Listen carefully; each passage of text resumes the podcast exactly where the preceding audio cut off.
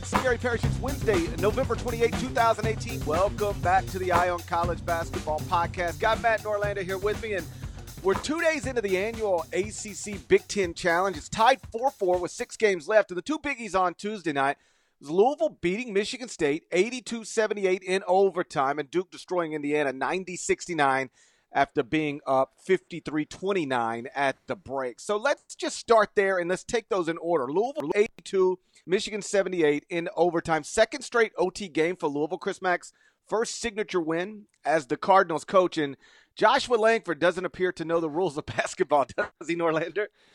Josh, you got to hit the rim.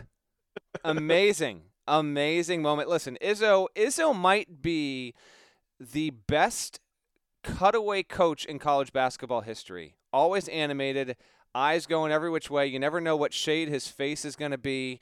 And while most of it's always well intentioned, Izzo is actually the rare coach, in my opinion, that can pull off being pissed off but you know it's coming from a genuinely relatively good space. Like he Izzo doesn't come off as like a complete madman, lunatic, off his rocker. What's wrong with that guy? Maybe it's because he's had so much success. Maybe frankly it's because he you know he has a pretty good relationship with the media, and when he's not caught up in those moments, like he's relatively well composed. But it is uh, it is always incredible to see Izzo in the midst of a game losing his mind in some ways. And Josh Langford, you tweeted, "I don't get how someone eh, does this and not know the rules." Rule. It's not like he's even a freshman as if that would even be acceptable, Parrish. I knew this rule when I was 15, okay? Coming off of CYO hoops. How you get to be a junior in college and not realize that when you're trying to intentionally miss a foul shot, you must hit the rim. That was a dart right above the the top of the square. It was uh, it was incredible, but uh, regardless, a really really good win for Louisville, GP like really good. They're in the midst of the toughest non-conference stretch of Chris Mack's career.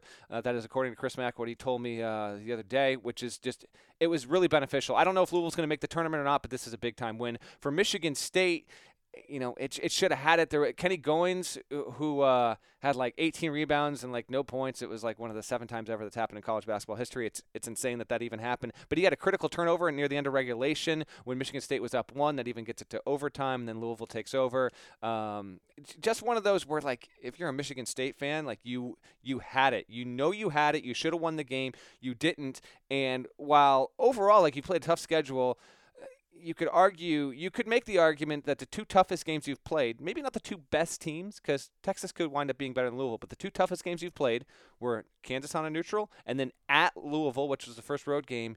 You lost both. You lost them by an average of 4.5 points, so you're five and two. It's not terrible, but you just wish you would have had one of those.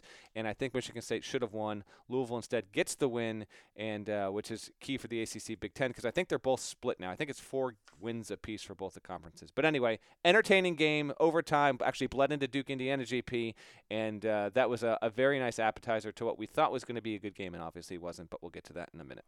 I don't even think you have to have played basketball to know that you can't just throw a fastball off the backboard and go grab it without it hitting the rim. Like I played exactly one season of basketball my entire life. I think I was like 11.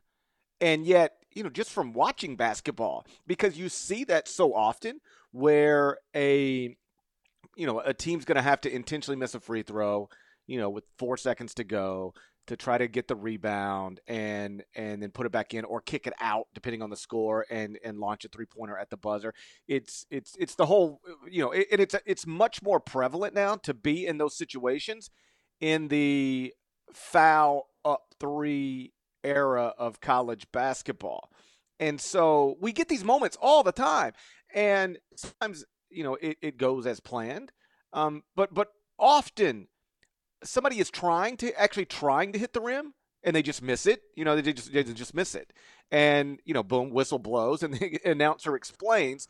Well, you know, the ball's got to hit the rim. He was trying to hit the rim, didn't hit the rim. Like, even if you have never played basketball, you would think you would pick that up somewhere. You've just seen it somewhere. Like, I've seen it everywhere. And yet, there's no evidence Josh Langford, Langford had ever picked that up. And I know that he said afterward that he, he knows he has to hit the rim. He was trying to hit the rim. He just missed, but – go back and watch it. That dude wasn't trying to hit a rim, and if if if he was, then you know it, it, didn't look like it to me. Didn't look like it to you. Didn't look like it to Tom Izzo. Didn't look like it to anybody else. It just looked like he really had no grasp of, of what was required in that moment, which again is just baffling. Not the biggest deal in the world because it was probably going to result in an L no matter what. That is a um, uh, uh, to to do what Michigan State was going to try to do there, which is hit the rim, offensive rebound, kick out, three pointer, force double OT. Very, very unlikely. So it's not the biggest deal in the world, but it was uh, it was hard not to notice and hard not to chuckle. I will say this, and I don't know, I don't remember anyone ever writing about this, talking about it. I'm sure it has been, but this is something I've thought about for a while, and I wonder why it doesn't happen. So, in football, punters have gotten uh, better at specifically punting into coffin corner. Like they they've worked on that. Even basketball players, GP, it's now part a commonplace in most practices to end practice where, uh, like a layup line, everyone just practices half court shots because you never know when you're going to get one. You might as well just have the muscle memory to give yourself a halfway better chance, right? Why don't now? This is this is goes against what you practice in terms of you want to make shots when you take them.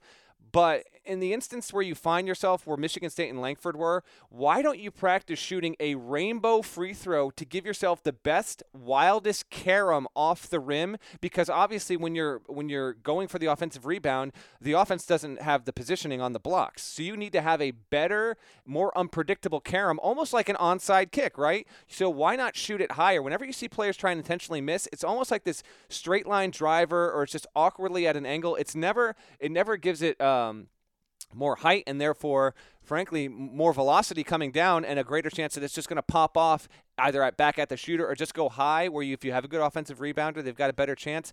I can't recall many if any times where you've seen a free throw shooter like truly try and drop a big time rainbow and give yourself a chance. I don't know why coaches don't practice that. To me i would think that would be useful. Even if it only happens once or twice in a season to me you're more likely to get the board that way than just throwing it straight at the rim which almost never works I'd be interested to hear some coaches' thoughts on this, but my my guess would be the explanation would be that you want to throw it hard off the rim and have it take a, take an unusual make every player on the court deal with something that they don't deal with at any other moment in the game. You know, like not a ball just coming off the rim, but a ball like flying off of the rim and and, and in, in, in a somewhat unpredictable way because the you know the less predictable the carom is, I guess in theory the better chance mm-hmm. anybody has to get it as opposed to if it's just a traditional free throw miss off the rim, you know the the the defense is always going to have an advantage based on positioning for the free throw. Um, but but the the issue with that becomes, and I, I again Langford wasn't trying to hit the rim last night, but what Langford did last night happens all the time which is guys try to throw it really hard off the rim and they just miss it because it's not something they they normally do. And so um, I, would be I'd be open to hearing other philosophies on this. Like maybe let's stop trying to throw the ball hard at the rim because if there's like maybe there's a I don't know what the numbers would say on this, but I don't even know where you'd find them. But like how how often does a guy when he's trying to throw it hard off the rim, like basically uh, two hand chest pass off the rim, how often does he miss the rim? Is it 20% of the time? Cuz I cuz I see we see it often. Right. And so if if you can cut down on the likelihood of you just missing the rim altogether, maybe a, a different approach is uh is worth it. Either way, uh, Louisville, um, you know, was on a two-game losing streak with Tennessee, and then the OT loss to Marquette. Got a road game with Seton Hall coming up next. Um, so they were at risk of being on a four-game losing streak after that game. Now they have a chance to go two and two against a four game stretch of Tennessee, Marquette, Michigan State, Seton Hall. I think that's pretty good. If you're Chris Mack and you can, well, like right now, if you're Chris Mack, um, nothing less than two and two is, is what you want. But, and, and certainly going into it, I think you probably wanted something better than two and two. But like two and two uh, in that four game stretch, I think if you get that one this weekend at Seton Hall, you feel pretty good about things. Yeah, you got to get it though. I mean, Seton Hall did look uh, fairly decent when it beat Miami. That was the last of the of the Thanksgiving week multi-team events. The tournament setting uh, came late on Sunday night. I was actually like feeding my my baby and watching the game, so I actually caught Seton Hall, which is looking good. Myles Powell is playing pretty well overall, so that's going to be a, a, tricky test there. That's on Saturday. Um, if they can get it, great, because they should have had the Marquette win And Dakich said it on the broadcast last night. He said, you know, the officiating was terrible. It was. Like Louisville, uh, Marquette wasn't the beneficiary of a great whistle either, but more calls went against Louisville that shouldn't uh, in that game than against Marquette. And you could easily make the call that Louisville should have won that game, and it didn't. But if you can get out of there, get tuned to, it's a big time thing. Um, big picture on Louisville, real quick, is just that like the like Mack took the job, took the millions. Like you know, no sympathy for him for, for any of this, but just the, the circumstances under which he took the job, the players a lot of which was out of their control, period, that they've been involved in. Um, and then he inherited most of the schedule. Like I think he scheduled one or two of the bye games they had, but everything else was already lined up for Louisville to have. Uh, so it's not easy to take a top 10 gig to begin with, GP, as you well know, but to take it under the circumstances you took it, which you took it, like it's your choice, but just the reality of that, the schedule you get, and now with, with a lot of the players that are just being put into new roles, if Louisville can come out of this season and win, frankly, in my opinion, if it can win 18 or 19 games, and even if that's just short of the tournament, like that overall big picture, that's a that's a good outing for Chris Mack in his first year with Louisville. So just, I think Cardinals fans have a lot of patience. They're happy just to have Mack and to get a win like this but I think there are going to be more bumps coming. Um, I think behind the scenes, what what he and the, that team is, is, you know, going up against and just trying to get through. He's got a good recruiting class coming through. I think it's a lot harder than some people realize. And if you can uh, be above 500 with this group, that's going to be a victory in year one. And I think ultimately they will be. But I'm still not sold that this is an NCAA tournament team. Yeah, I'm not either, but it is going to be a respectable team that that's going to beat people in the Yum Center.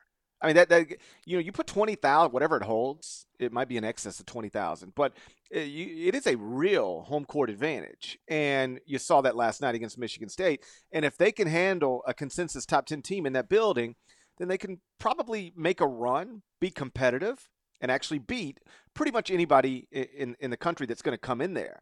And so that alone gives you a shot. If you're an ACC team to to to build an at-large resume because you're gonna have you're gonna have wins. Like that Michigan State win's gonna look good on Selection Sunday, and they already got that one in their back pocket. They'll get more that are similar to that, and um, it, it, means that I don't know if year one of Chris Mack is going to be great, but it, it, it's going to be respectable. And when you can be respectable in year one, given everything that program's gone through, and you got a top five recruiting class on the way featuring five top 100 guys particularly when the NCAA cloud, like it's not uh, gone. You know, it it is possible, if not probable, that Louisville is going to have to deal with more NCAA sanctions going forward. But it has not. The reality of that, possibility of that, hasn't hindered recruiting in any noticeable way. So you've got a, a respectable basketball team right now. You've got the coach you want, and you got a top five recruiting class on the way. That's all. Uh, that's all good stuff. I um, I, I, think Louisville fans are, are, pretty pleased with with everything um, as it sits right now on November 28th. Meantime, after that game was over, and it was over um, after Duke and Indiana tipped, so. Uh, unless you were sc- uh, channel scrambling, you might have missed the opening minutes, but Duke just absolutely murdered Indiana. They were up 53 29 at the break up 90 uh, they end up winning at 90 69 they cruised in most of the second half which had Mike Krzyzewski actually fired up on on the sideline. The cameras caught him like he was throw through his jacket. No, like, hold on, hold on, Parrish. Yeah, let's. Let, amazing shot.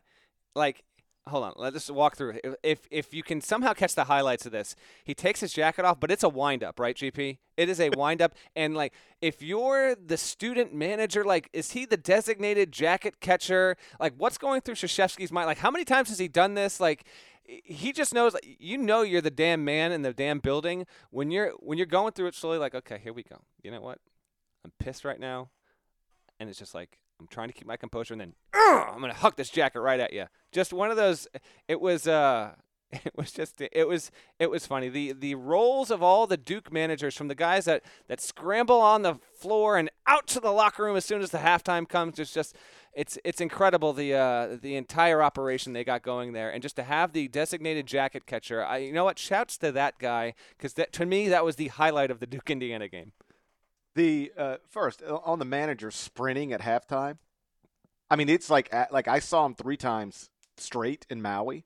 It is a full on buzzer sounds for the half, and they sprint like they're in the freaking Olympics. That's right. I mean, it, like like like like it's like as if Usain Bolt is chasing them. They are sprinting like that. And listen, I'm not going to tell Duke how to run its program, but you will never convince me that that's necessary. like why did those why did those why those guys have to run like that? I mean, it, it can't possibly be necessary, can it? Give me one reason it could be necessary for them to sprint as fast as they possibly could to the locker room.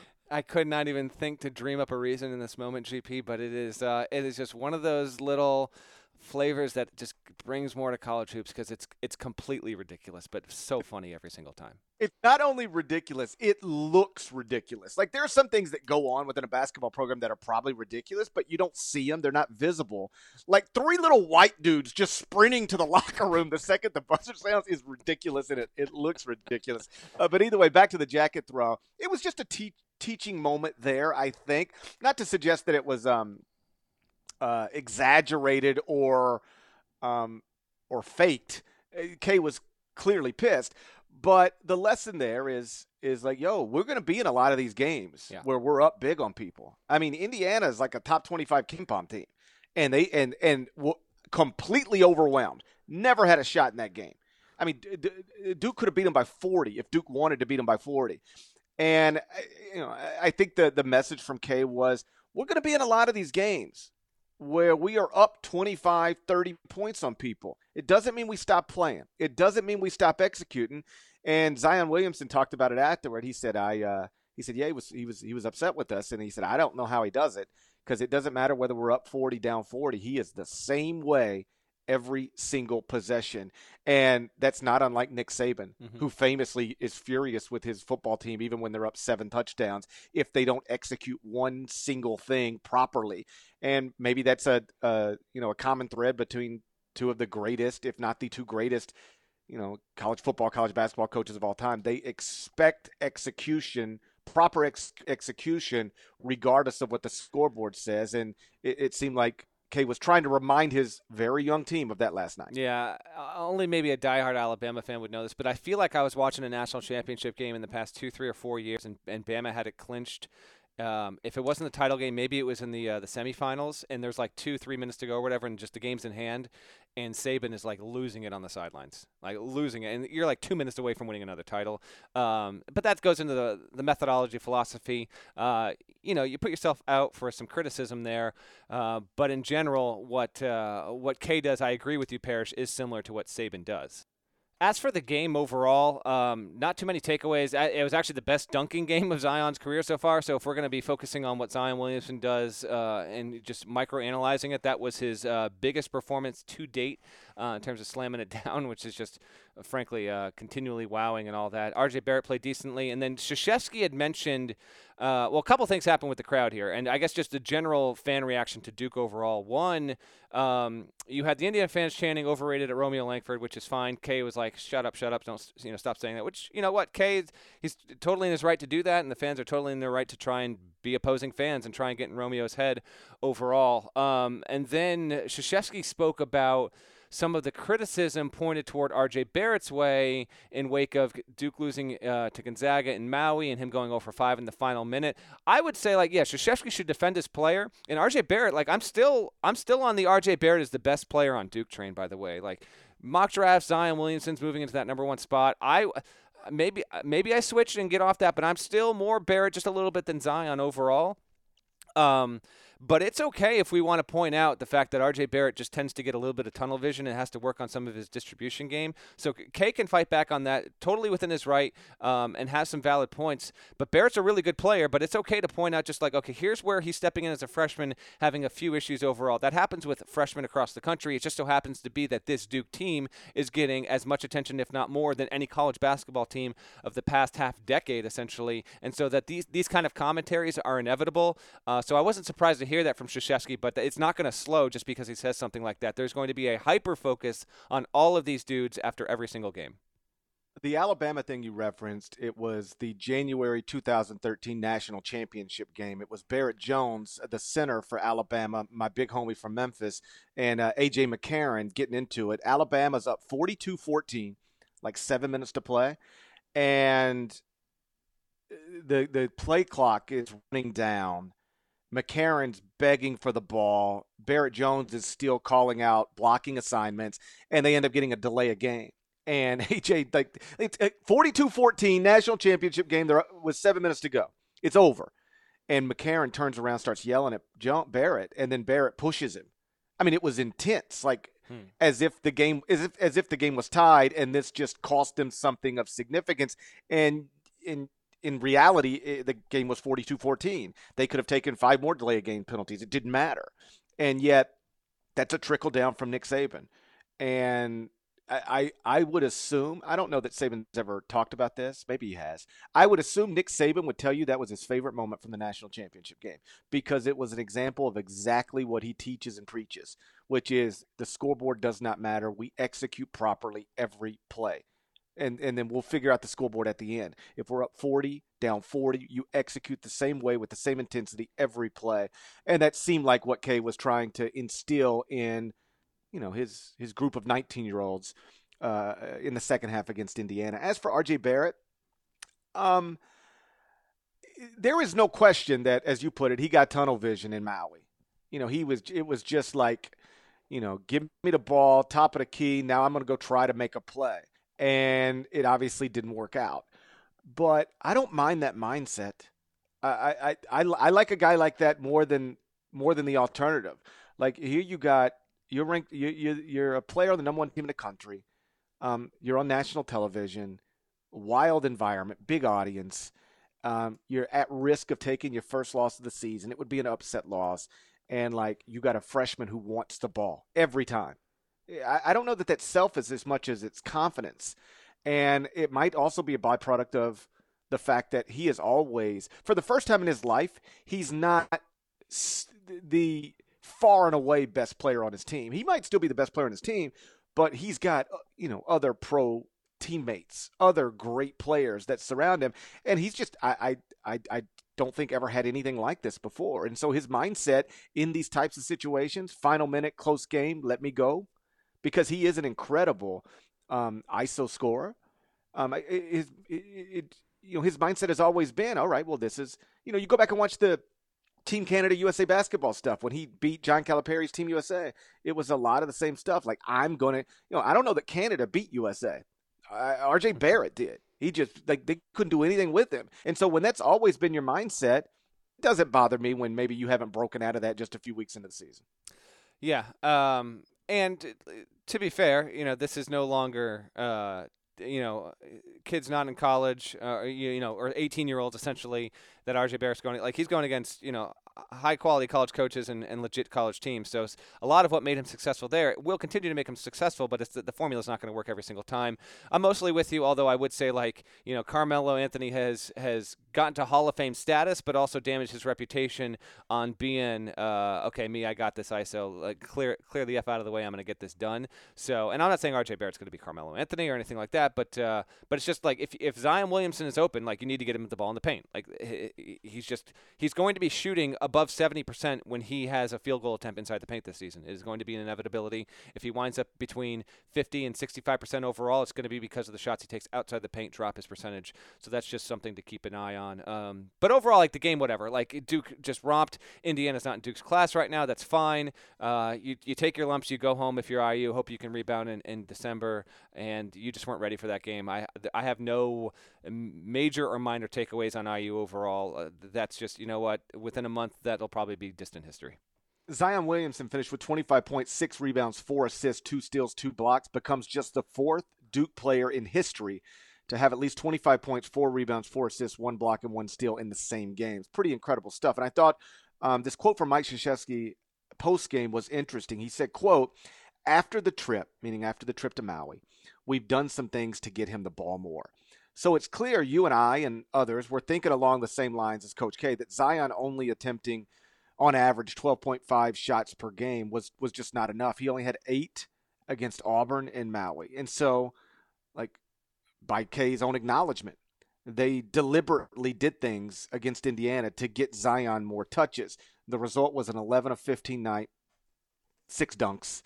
His effective field goal percentage is now 66.7 and so it does appear that the shot discrepancy between RJ and Zion And and RJ still took more last night, 18. He was 9 of 18. Zion was 11 of 15. But that gap that we mm. thought probably needed to close, it looks like the Duke staff is is going to intentionally try to close it.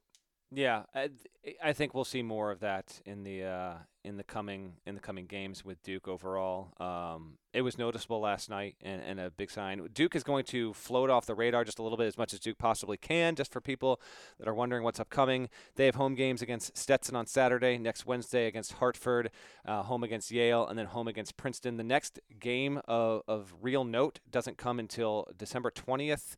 Um, they will play Texas Tech at Madison Square Garden. I would actually be at that game if not for the fact that we will be traveling to Chicago on that day for the CBS Sports Classic. So um, I say all that to say, to, to quote GP, um, the numbers for the freshmen just might be ridiculous over the next four games unless we have garbage time to which the point it's so bad that you know t- uh, I keep calling him Tyus, Tre Jones and Zion and Cam Reddish, who needs to get right, by the way, and um, and Barrett. Uh, they just they're just not in the game long enough to put up huge numbers. But uh, Duke is right now uh, at six and one. They're it is a virtual certainty they are going to be ten and one when they face Texas Tech on December twentieth. So it was overshadowed by the ACC Big Ten Challenge, but it was a game we had discussed in the preseason. Happened Tuesday night as well. Nevada at Loyola Chicago. And Nevada could not have been more impressive. Open 29 9, up 44 28 at half, win 79 65. I don't know how much of the game you saw, but I, I had it on like. I watched all uh, of it. Yeah, so I had it on one of the other TVs, and um, they were never threatened. Just in hostile environment against a not great but okay, really maybe not even good, like a borderline top 75 team. But either way, on the road in a hostile environment, again, you know, Sister Jean's there for crying out loud, and they were never threatened, just controlled it basically from tip to buzzer, and that's what uh, a true national championship contender is supposed to do to a to a borderline top 75 team on the road. You're supposed to go in there and, and handle them, and they beat their brains in from, like I said, from from the opening minute pretty much to the closing minute. Um, Loyola is now four and three. It lost two non-conference games all of last season. Uh, it's lost two games at home this season. It didn't lose any at home last season.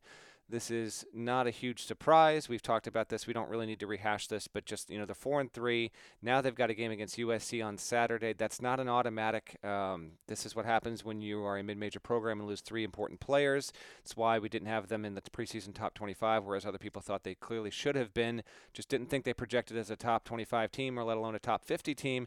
And so here we are. Um, is what it is. Hopefully they listen. I'd love Loyola to to be really awesome in the Missouri Valley and give us something to talk about again. Let's just wait and see. But uh, but they've got a lot of road to pave at this point. Nevada, Nevada seven and zero, oh, and it is one of four teams that has won all its games by double digits. Trivia time, Parrish. Can you okay. can you name me the other three teams that have done this? The other three teams that have won every game by double digits. Yes. They're undefeated and have won every three game all three games by double digits is one of them. One of them has been mentioned on this podcast already. One of them, Michigan. Correct. Mm, one of them is Texas Tech. Correct. And then it's three. It's Nevada. Is that what you said? Yeah, there's a fourth. Fourth. Okay. Mm, Kansas State. No. The but you are you're not in the right state, but you're in the right general region of the country. Okay. Mm, Kansas State is not it.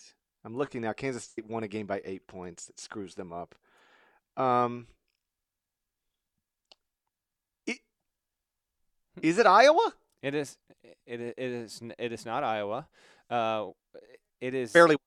They just barely beat Pitt. By the way, Jeff Capel's got that Pitt team playing well. Yeah. no, definitely. I mean, they they're they're looking good. They're looking fun. It is a drastic change in one in just in less than a year, undoubtedly. I don't know the other one. I don't want to keep sitting here sounding like an idiot. I know, it's fine. I like when we can uh, change the uh, change the chairs at the table and get you on the opposite end of some trivia time. The fourth team is Kelvin Sampson's Houston Cougars, who are 4 0, have a game Wednesday night against UT Rio Grande Valley. Uh, if they win that, they'll be obviously 5 0, and I think they've got a good shot at winning by double digits. So those are your four teams that are not only undefeated, but uh, have not even made it interesting. Nevada looks damn intriguing at this point, and in the court report today, my weekly Wednesday insider goodie bag column, whatever you want to call it, I've got a whole bunch of stuff in there. And among those things is I had a reader question who's going to be the last unbeaten team? And I ran through some nominees, and Texas Tech and Michigan and Nevada are in there. Nevada is actually not my answer, Parrish. Um, my answer is Virginia.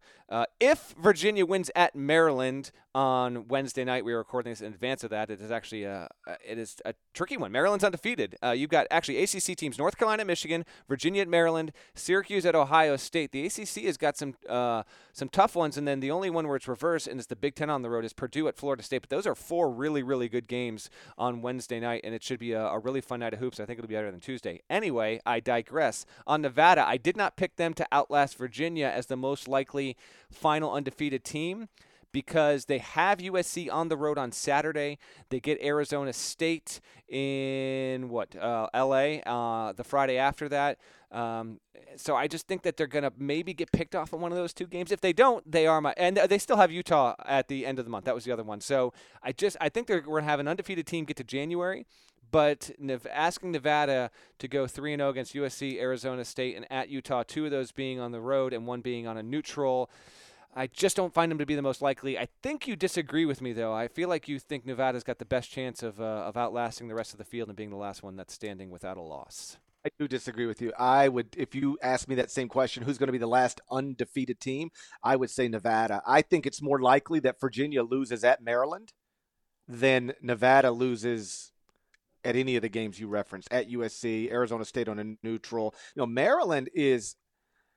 I don't know if they're ranked in the top 25. They're 24th, I, I, believe. They are. Yeah. But yeah, I've had them in the top 25 and one since the preseason. They've got a they've got a pro front court in Bruno Fernando and uh, and, and Jalen Smith, and so you you combine that with Anthony Cowan, who is a flawed but still productive guard. Um, I like that Maryland team, and you know, home court advantage for Maryland is is a real home court advantage. So I, I don't know that Virginia's going to take its first loss there, but uh, I, it wouldn't be shocking if, if they did. And I, I, do think it's more likely Virginia loses at Maryland than Nevada loses this weekend at uh, at USC. Either way, um, you know, I'll, I'll bottom line it like this: Nevada looks like you know, it, it, I think the popular thing to say is, "Ooh, they could go to the final. They could win the whole thing." I mean, they they they yes. look they look the part. And Loyola Chicago, as we've discussed many times, uh, they look like what we thought they would look like, which is a team that, despite the Final Four run last season, uh, did not finish in the top 25 at KenPom. Uh, they were never really, according to the computers, a top 25 team. And they lost three of their top six scores, including their best rebounder and the guy who made more three pointers than anybody else on the roster.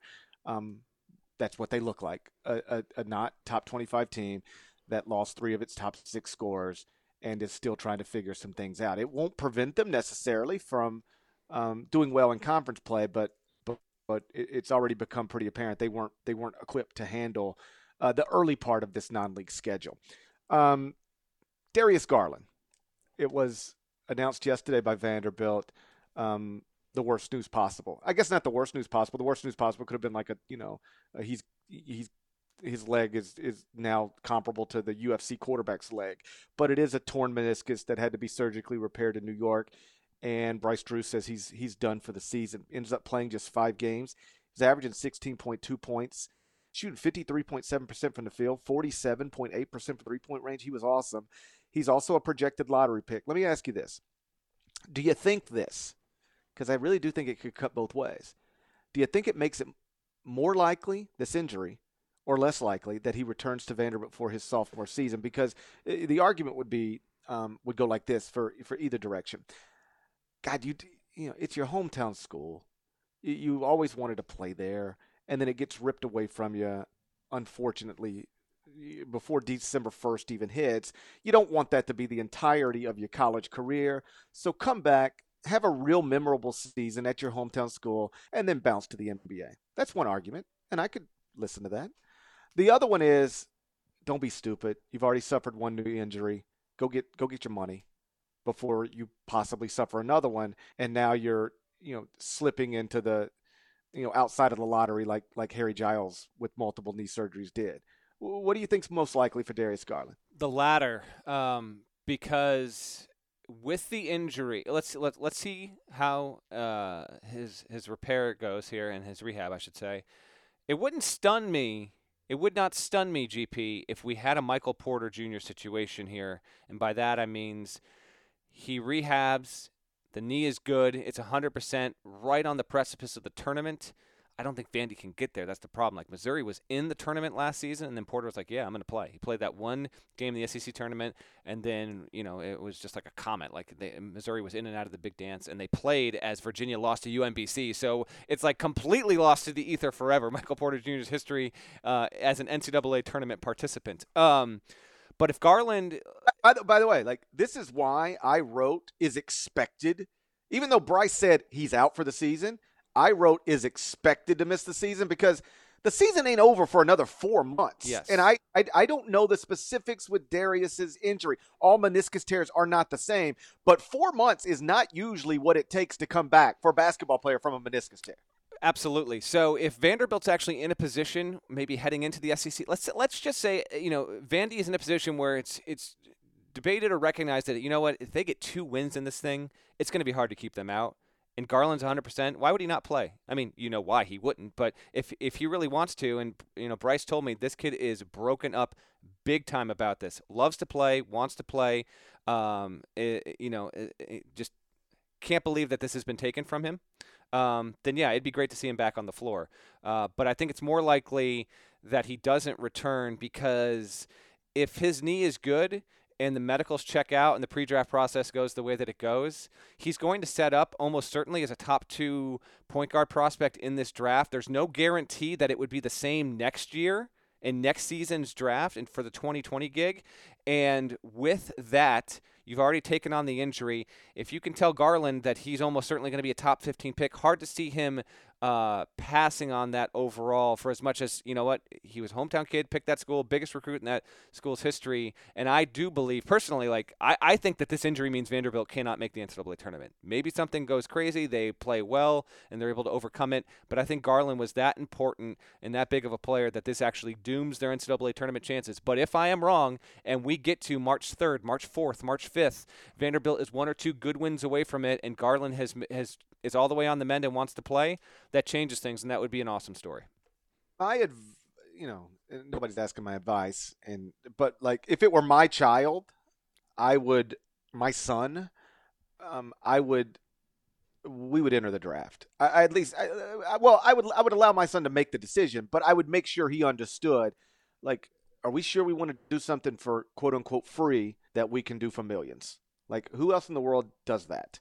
You know, except for college basketball players sometimes. You know, why you want to do something for a scholarship and cost of attendance stipend when you can do it for millions? And so, and, and particularly when you have already suffered one knee injury. Uh, so my advice would be go get your money. Be a prof- you're always going to be a professional basketball player. Your dream is to be a professional basketball player. It's right in front of you. You can do it. You'll be a multimillionaire. Go do it. But if he really just wanted to come back to college because I don't want my college career to be that five games. Um, the way you start talking yourself into it then is um, you, you can't put a value on just like having that if that's what you desire. I've told the story before about Marcus Smart, you know, telling me the reason he came back to school was he liked being in college, liked being the best player on a very good team, liked living with his roommates. It was all just very normal life stuff. Like, uh, the money's always going to be there for me, I think, and yet this won't. And so I wanted to, I just wanted to live this life for one more year. And though that ran counter to every business thing I had ever thought about basketball players' decisions, it it really resonated with me, and I've I've I've since then tried to be um, very hesitant to question somebody's decision to remain in school, even when they're a projected lottery pick, because what's important to me might not be what's important to them, and I can respect that. So if if if that ends up being important to Darius, I just don't want my college career to end after five games. I want to I want to play a full season for my hometown school. Fine with me. Uh, then if you're looking for reasons to to to rationalize it, you know that I think the 2020 draft is going to be weaker than the 2019 draft. Like there's no scenario where he jumps in front of into I shouldn't say no, but it's unlikely 2019 draft he's jumping in front of Zion, RJ, Cam, uh, Nassir Little, but you know those guys ain't in the 2020 draft. Like even the player who's the consensus number one player in 2019, James Wiseman. I, I, he's a great prospect, but I don't know that mm-hmm. he's a franchise-changing number one pick in a draft the way Zion Williamson might be or RJ Barrett might be. So my point being, you could come back for a year to Vandy if you wanted to and be in a, presumably be in a weaker draft, which might be advantageous. Although, although again, I'd probably advise just just go ahead and go. But but I could understand the uh, I could understand the other side up. That's all I'm saying. Yeah. No. Uh, th- there is there is a case to be made for both. I think that he will he will declare Vanderbilt. By the way, um, as of uh, Wednesday morning, 70th in the net rankings. Well, this is definitely where I wanted to end. The NCAA released its net rankings uh, earlier this week, on Monday to be exact, and it could not have gone more poorly. Ohio State was number one, Loyola Marymount was number 10, Kansas was 11, Kentucky was 61. Just an absolute mess. And I'm not going to have any strong opinions about the algorithm because I'm not smart enough to know if it's good or bad. But Nate Silver is someone who is perceived to be smart enough to know whether it's good or bad, and he thinks it's a disaster, said it's worse than the RPI, and that it likely won't improve much as the season progresses. So that's not great news.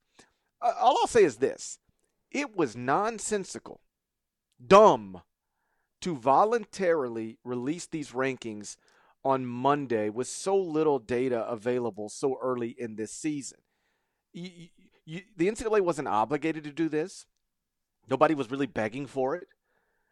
Like, I don't know why somebody in a decision making position didn't say, we don't have to release these on November 26th any more than we have to release them on December 26th or January 26th. We're going to hold these because we believe in our we believe in our algorithm but it clearly looks ridiculous right now. So we're going to hold these till they don't look so ridiculous, till they look much much more reasonable. Because if we release rankings right now that have Ohio State one, Loyola Marymount 10, one spot ahead of Kansas, all we're going to do is get mocked. Why would we voluntarily put ourselves in a position to get mocked and have people question and ridicule what it is we're doing? Let's just hold off until it looks right. Like literally every day, just wake up and go, all right, what's it look like today? Mm, nah, still not there yet. Next day, what's it look like today? Nope, getting better, getting better, more data, getting better. But let's just hold off and okay, now this looks this looks pretty close to what you know maybe it ought to be. Let's release the net for the first time. To release it on Monday the, with the way it looked, I, that was a terrible decision. Yeah, let's. Uh, I'm going to try and keep the, this discussion focused on the release of this, um, not get too much into the algorithm and the problems there, because frankly, we're going to talk about the net like throughout the season. We're going to get to that on future podcasts. I have criticisms of it in my newser on CBSSports.com that lays out real problems with this and why I think it will get tweaked inevitably. Um, but as for the release, talk to Dan Gavitt, you know, uh, who who runs men's basketball for the NCAA. I dis- I'm with you, Parrish, and I disagree with him. His point is, every year, we put the RPI out the Monday after the Thanksgiving week tournaments ended. We kept with rhythm, we kept in pattern with that this season, and we didn't want to allow critics to say, "Hey, what are you doing? Where's the net? Why are we not seeing it? It's December 1st is here." I rebut that argument because you, me, almost anyone else, if we got to a week from now, there might be like some curiosities like, oh, when's this thing going to get released? No one's going to write columns about it. No one's going to be going after the NCAA over not releasing the net at this point. That's my opinion. I hadn't even thought about it. So when you say people they didn't want criticism from people, what they mean is people like us, and I ain't even thought about it once. I know. So we are together. It's not a great look when you have the teams released in the manner they were. Now, it's also uh, it's also always going to be like that. The reason why uh, Pomeroy, even Sagarin, and we talked about Sagarin. It had Nebraska first in its rankings two weeks ago, and we thought that was a little bit goofy. Um, Uh, when you have a small data set, like if you had Pomeroy not factor in preseason into and projections into his rankings, they would look ridiculous right now as well. But the reason that they don't is it's it is a predictive metric. This is not really predictive. It's got it, it it's got predictive elements to it, but it is not seeking to accomplish the things that BPI and Ken KenPom are seeking to accomplish. And so that's why you've got teams out of whack. Gavitt said, We knew this was going to happen. We knew there were going to be oddities, some head scratchers that were in these rankings. And um, he just, frankly, he doesn't give a damn about the criticism. Now, maybe he winds. Uh, maybe he winds up being proven correct, and there's a there's a few more notes here I want to get to GP before I, I uh, lob it back to you. I do think, and you tweeted something along these lines, I do think that when we get to the end of February and, and we're dissecting this almost daily, and I'm sure we'll be getting addressing on the podcast almost every single episode the rankings will have a few outliers, which frankly they should. It would be boring and not a great thing if you had five or six rankings essentially have all teams within two to five spots of each other. Um, I don't know if that's really a, a pragmatic outcome, but if we uh, if we get to that point and the rankings look just generally okay, and there's just well this team's eighth and yet it's 18th in KenPom, okay, great debates. I think we're going to get to that point, um, but you've got to exhibit some sort of patience here. Gavitt he, he thinks it's great. Had this kind of discussion. He says, you know what, the NET, you know, it, it, it's showing up on uh, around the horn. It's getting debated on social media. It's showing up on First Take and all this stuff. Where otherwise, you know what, we're heading into college football's championship weekend. The NFL is hitting its full stride. The NBA is obviously a daily story for one reason or another, and this is bringing college basketball more discussion than it otherwise would have. Now, most of it's negative, and there is some like you know, me and others that are saying just be patient with it, but that is part of his argument. Any news is good news. I don't. no, that's not true. It's so clear. Any news is good news is not true. You know what else would get you on first take? If um, if Zion Williamson took a dump at half court of a game. okay. that, that, wouldn't be good news. You know what else would get you? Uh, that wouldn't. If Tom Izzo punched Josh Langford in the neck last night. That would have got you on first take. It wouldn't have been good news. Here, here, here's another thing get you on first take. If um, a Kansas player was charged with sexual assault tonight, that wouldn't be good news. The idea that when people say all news is good news, that is nonsensical. Yeah, I know. I, I, I hear you. Now there's there it, there are many degrees separating us from sexual assault of a college basketball player to teams ranked one to three fifty three, officially endorsed by the NCAA. But I get your overall point there. First take, calling your new algorithm that you've worked so hard on and promoted, promoted, promoted, stupid. That's not good for you. When Nate Silver is calling your algorithm the worst ranking of teams he's ever seen in any sport, that's not good for you. That's insane to think. It's that. not. But okay, real quick on Nate. Um, Nate's being mocked by a lot of people that are really smart that that that understand this as well. Like the, the RPI thing is just not it's just not true. Like that was an over the top hyperbolic reaction and frankly because Nate Silver has more than 3 million followers is generally pretty good at his job is a very smart guy when he says something like that is going to get a lot of traction and it's going to spread the message even further. It's going to put frankly it puts the net behind the eight ball in a big way. They're not the worst rankings ever. Nate was wrong. He overreacted. And Nate, by the way, at 538 had the Golden State Warriors at 4% to win the, uh, the, the championship last year when they were in the second round of the playoffs here. Okay. So it's not like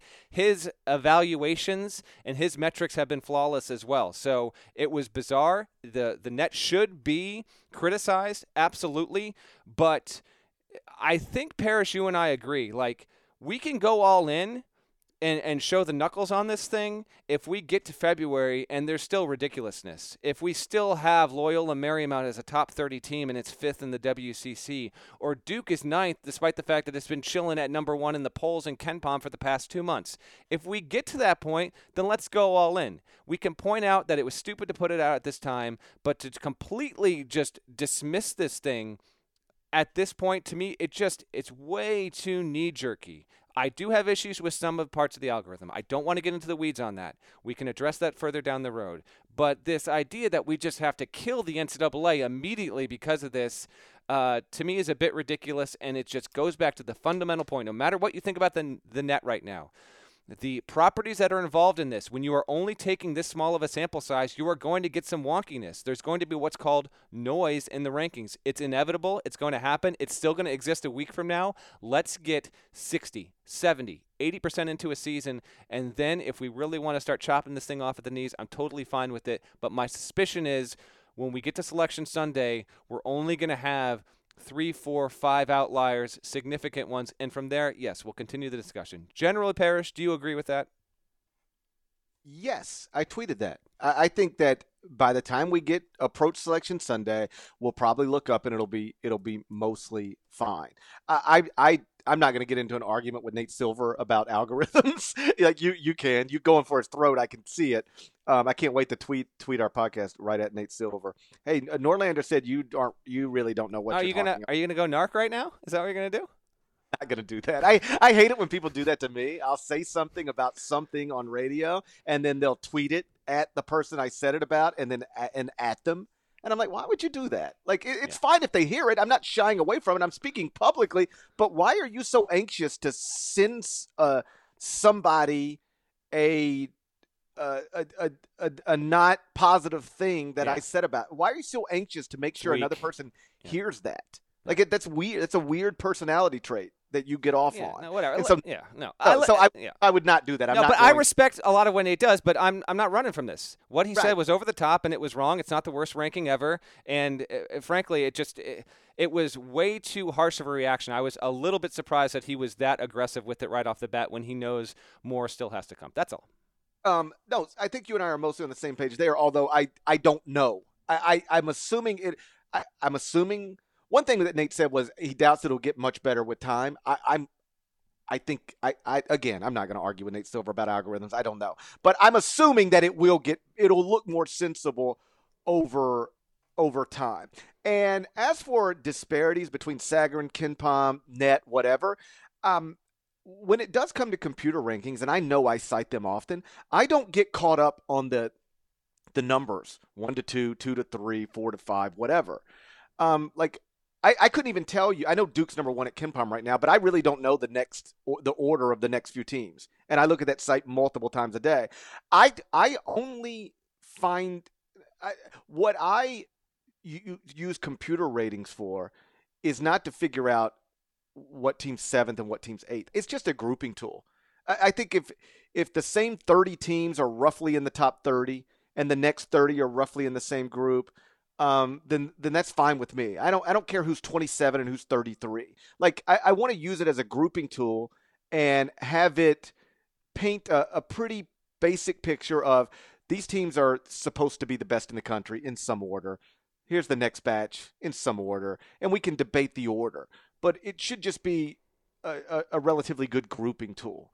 And there's no way Loyola Marymount should be 10th right now in any sort of ranking of basketball teams. But I understand mm-hmm. that it's it's such a small sample size that that's what it spit out. Um, my my issue at this moment, because I don't, you know, because we'll see. My issue at this moment is not with the algorithm. My issue is with the decision to release it when they did, because I just fundamentally think it was not a smart thing to do. And I want to be clear about this. Uh, it, it was not a smart decision. Dan Gavitt's a smart guy, like a really smart and thoughtful guy. He's a great hire by the NCAA. I just think that this wasn't this wasn't thought through well, the release, and simply releasing it after Thanksgiving because that's the way you always release the RPI. Uh, I, I've said this in all walks of life. Doing something simply because you've always done it a certain way is never good enough for me. Like if that's the only reason you got to do it, then that ain't then let's come up with some more. And here I don't know that you could have come up with any more compelling ones. There would not have been some backlash of of of release the net or else NCAA. that wasn't going to happen, and that's why they should have just held on to it, kept it private until it looked more sensible. Until Kansas was in the top ten and Loyola Marymount wasn't. That's my only yeah, point. No, we're we're basically on the same page there. We'll see how it evolves. Um, we'll have plenty to get like Trust me, we'll get into this continually throughout the season. It is a fascinating uh, topic, uh, and I'm I'm intrigued to see how this works. And uh, NCAA is going to be in some uh, some hot water here if, if this continues, um, and we have like serious problems, like continually like just teams popping up in the 30s that have no business being in the 80s, let alone the 30s. Um, but we'll uh, we'll keep an eye on it, and uh, we'll see what happens. Got some good hoops though coming up Wednesday night, Thursday, and uh, we we still got one more pod coming later this week, uh, so be on the lookout. Shouts to Devin Downey. Shouts to Chester, South Carolina. Shouts to Terry MF and Teagle. He's the legend. Shouts to Larnell. And if you haven't already, please go subscribe to the Eye on College Basketball Podcast, preferably via Apple Podcast. That is the simplest way uh, to get the latest ap- episodes as soon as possible. They will like actually just pop right up on your phone. You'll get like a notification like, yo, uh, Gary and Matt are back with another episode of the Eye on College Basketball Podcast. Plus, it helps us if you subscribe and if you rate it favorably. Um, the podcast is I don't know if trending's the right word, but it, it's popping up on all of these lists about the best college, not necessarily best, but most listened to college sports podcast, regardless of sport. Uh, just about every time we we uh, publish a new episode, it, it shoots right up to the top, or at least in the top three. And so that's been a cool thing to see. And um, it's a byproduct of you guys doing what I'm asking you to do, which is subscribing and rating it favorably, needing, uh, uh, uh, leaving nice comments. So thank you for doing that. If you haven't done it yet, uh, please go do that. We're going to talk to you again on Friday. Till then, take care.